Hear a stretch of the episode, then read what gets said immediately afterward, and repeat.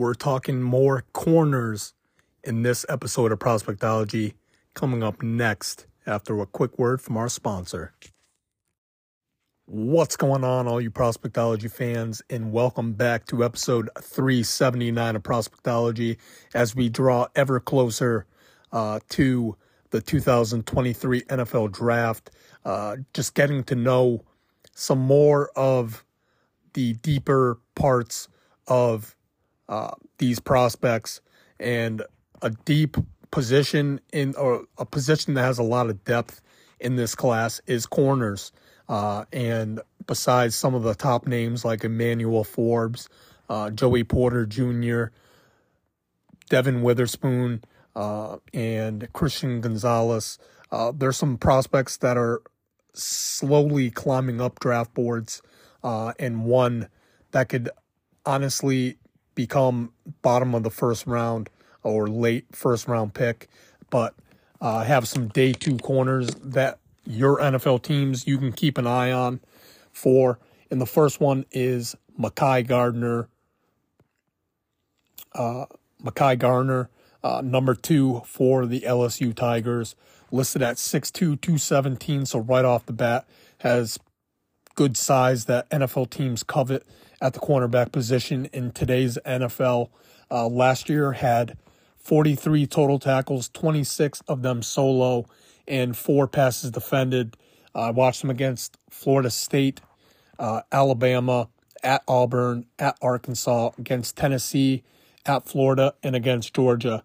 Uh, now, as I already said, 6'2", 217, got the size for the position uh, that NFL teams covet.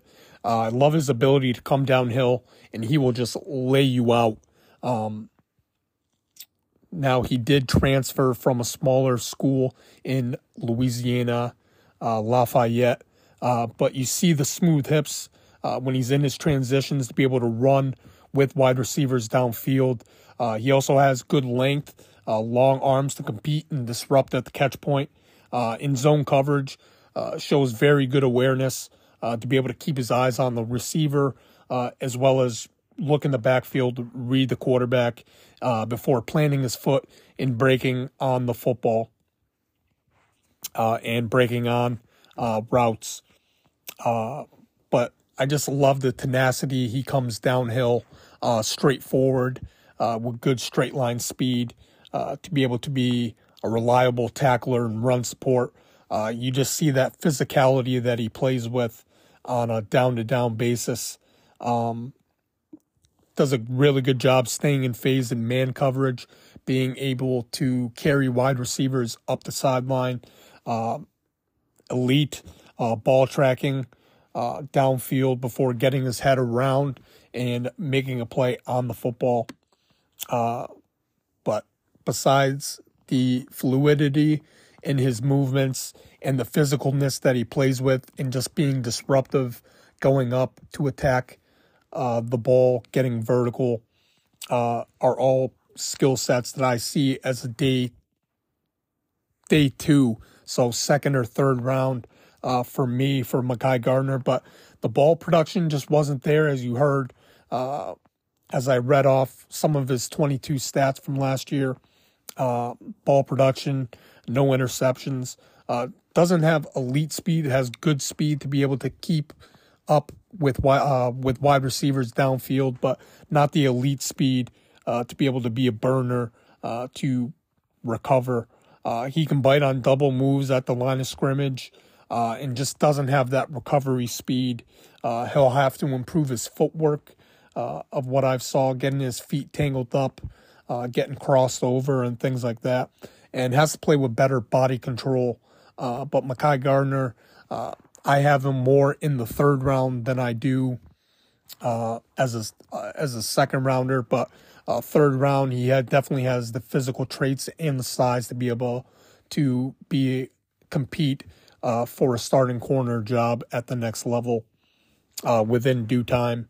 This next prospect, I'm sure everyone has heard because of his 40 time at the combine, but is DJ Turner. Uh, number five for the Michigan Wolverines, listed at six foot 180. Uh, he had 36 total tackles last year, 27 of them by himself, uh, one interception and 11 passes defended. Uh, go check him out. I watched him against Penn State, at Ohio State, at Rutgers, at Iowa, against Purdue, TCU, and Colorado State. Uh, he was voted All Big Ten. Uh, he has very fluid hips to be able to for. Uh, he just transitions very easily, moving sideline to sideline, uh, or turning from sideline to sideline, uh, and he's able to stay sticky and stay in phase with wide receiver right on their back hip pocket. Uh, he does definitely, as you probably heard from the combine or watched him at the combine, uh, he has elite speed, uh, the long speed to be able be able to carry wide receivers downfield. Uh, very competitive player, uh, especially at the catch point, uh, to be able to bat balls down if he's not going to come away with an interception. Uh, and you can tell that by the 11 passes defended last year. Uh, he was all over the place, disrupting, uh, very disruptive at the catch point. Uh, he'll close in on ru- wide receivers uh, to be able to put his body into the ball and try to dislodge it. Uh, very good athleticism uh, versatility. He can be effective in not only zone coverage but man coverage. Plays with quick feet. Uh, he's just a technically sound corner uh, who always seems to be in the right place uh, and good things happen for him. He has very violent hands at the line of scrimmage to be able to to jam wide receivers at the line to disrupt routes um, uh, pretty fairly and easily. Uh, very good instincts. Uh, he's able to time the ball when it's in the air uh, to get either the interception or knock the ball away. Uh, he's a wrap up tackler in run support. Uh, competition, just very competitive, playing against some of the top receivers in the country at in the Big Ten. but he does have limited length uh, his size, he can tend to be pushed around a little bit by bigger wide receivers. Uh, has to add more strength to his repertoire.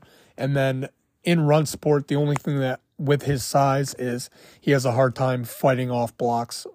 So, uh, but the elite speed is there, uh, and you can move him around in plethora of different uh, positions. But DJ Turner, uh, give me him in the second round uh, and I'll be very happy with him. This last prospect is getting some first round hype, but I still have him graded in the second round.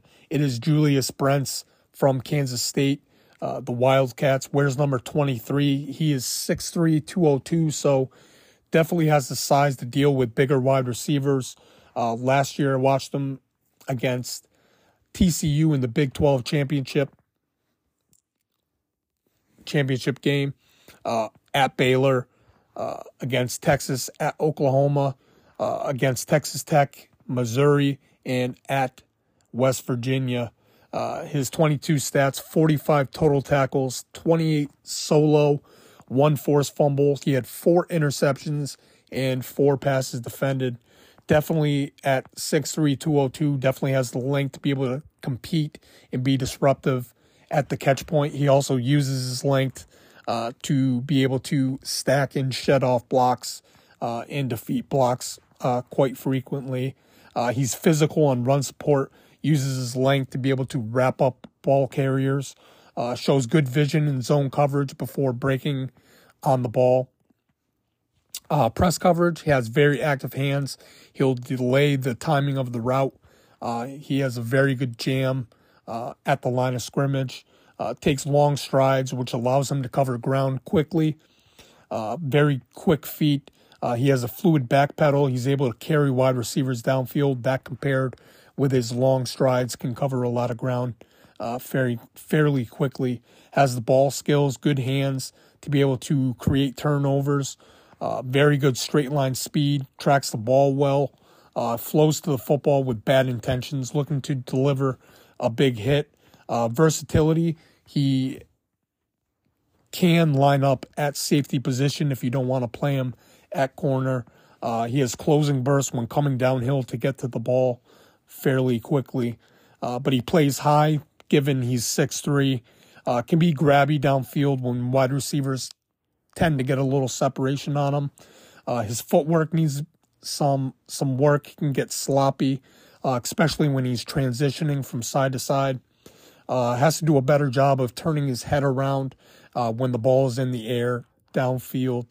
Uh, but Julius Brents, I get with the size and his skill set and the traits that he could sneak into the bottom half of the first round, but I still have him in that mid to early second round as a player. But there we have it.